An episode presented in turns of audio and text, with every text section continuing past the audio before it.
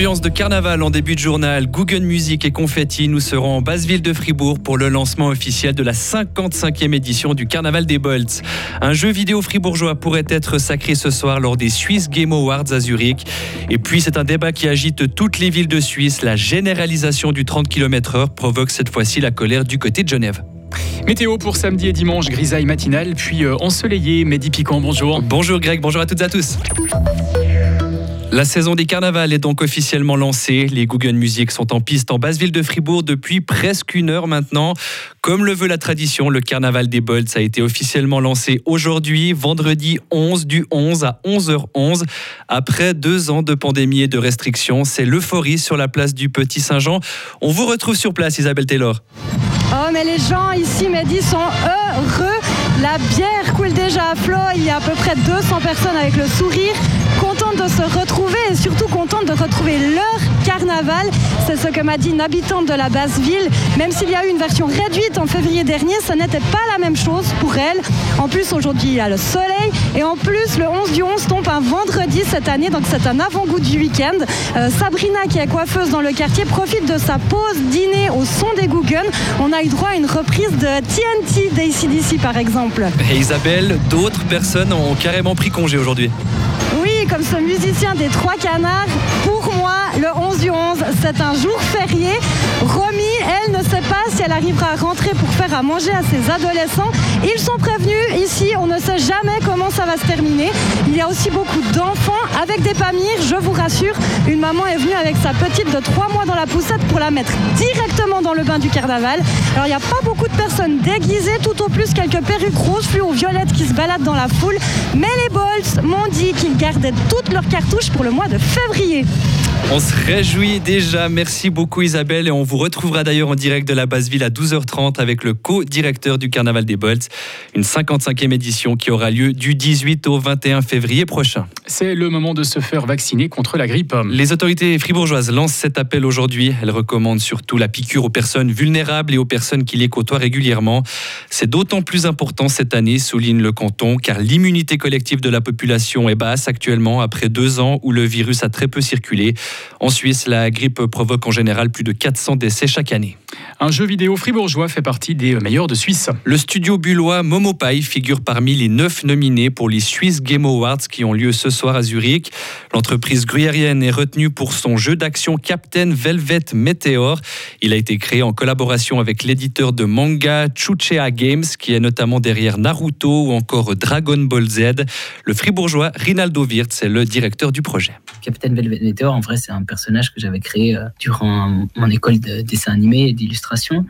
Le dernier travail de, fin, de bachelor, c'était justement Captain Velvet Meteor. C'était un dessin animé de une minute et demie, avec euh, justement ça, l'idée d'un enfant qui euh, s'imagine tellement, il se voit vraiment être un super-héros intergalactique pour faire des tâches toutes simples. Et en fait, je leur ai proposé ça, mais je leur ai dit, ben voilà, avec le prix seulement, on pourra pas faire le jeu.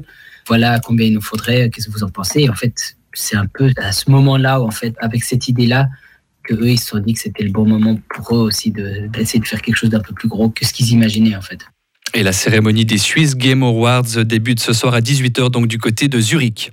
Dans le canton de Neuchâtel maintenant, l'école continue. Ce n'est pas pour tout de suite. Elles auraient dû être pionnières en Suisse, mais les communes de Neuchâtel, la Chaux-de-Fonds, Val-de-Rue et la Grande-Béroche renoncent pour la prochaine rentrée. Ce projet qui veut assurer une prise en charge des élèves durant l'entier de la journée tombe à l'eau à cause d'un manque de soutien de la part du canton. Écoutez la conseillère communale de la ville de Neuchâtel en charge de l'éducation, Nicole Barre. Il y a des aspects législatifs qu'on doit revoir parce qu'on ne peut pas respecter le cadre de la loi sur l'accueil des enfants a tel qu'il existe aujourd'hui. On doit en faire quelque chose. En tout cas, on doit le faire évoluer et on doit voir avec le canton comment ça peut jouer. Il y a des aspects simplement de locaux parce qu'on estime que plus d'enfants viendront dans les structures d'accueil euh, avec ma journée à l'école. Donc, ça veut dire qu'on doit adapter des locaux. Et puis, il y aura un problème de personnel parce qu'on ne peut pas imaginer de faire ma journée à l'école avec plus d'enfants sans engager évidemment évidemment du personnel pour les encadrer. Des propos recueillis par nos confrères de RTN, le canton de Neuchâtel prend acte de cette décision, mais il se défend et assure que les moyens financiers nécessaires pour ce projet d'école continue ont été inscrits au budget 2023. Nouvelle fronde contre la généralisation du 30 km/h. La mesure est combattue par plusieurs recours dans le canton de Genève. Le projet d'abaisser la vitesse à 30 km/h sur près de 300 axes pour lutter contre le bruit routier est attaqué de toutes parts à droite notamment par le PLR, le MCG ou encore l'UDC. La mesure est aussi combattue par Genève Mobilité qui regroupe 13 associations genevoises. Elle fustige l'absence de consultation et des études bâclées. Écoutez le président de Genève Mobilité, Hugues Hitpold. Quand on prend ce genre de mesures qu'on applique euh, sur un grand nombre de, sur un périmètre assez grand, on doit faire toutes les études d'impact euh, pour voir ce que ça correspond, notamment sur la question des feux bleus. Est-ce qu'une ambulance pourra passer euh, toujours Quelle incidence finalement pour le passage de l'ambulance ou des pompiers?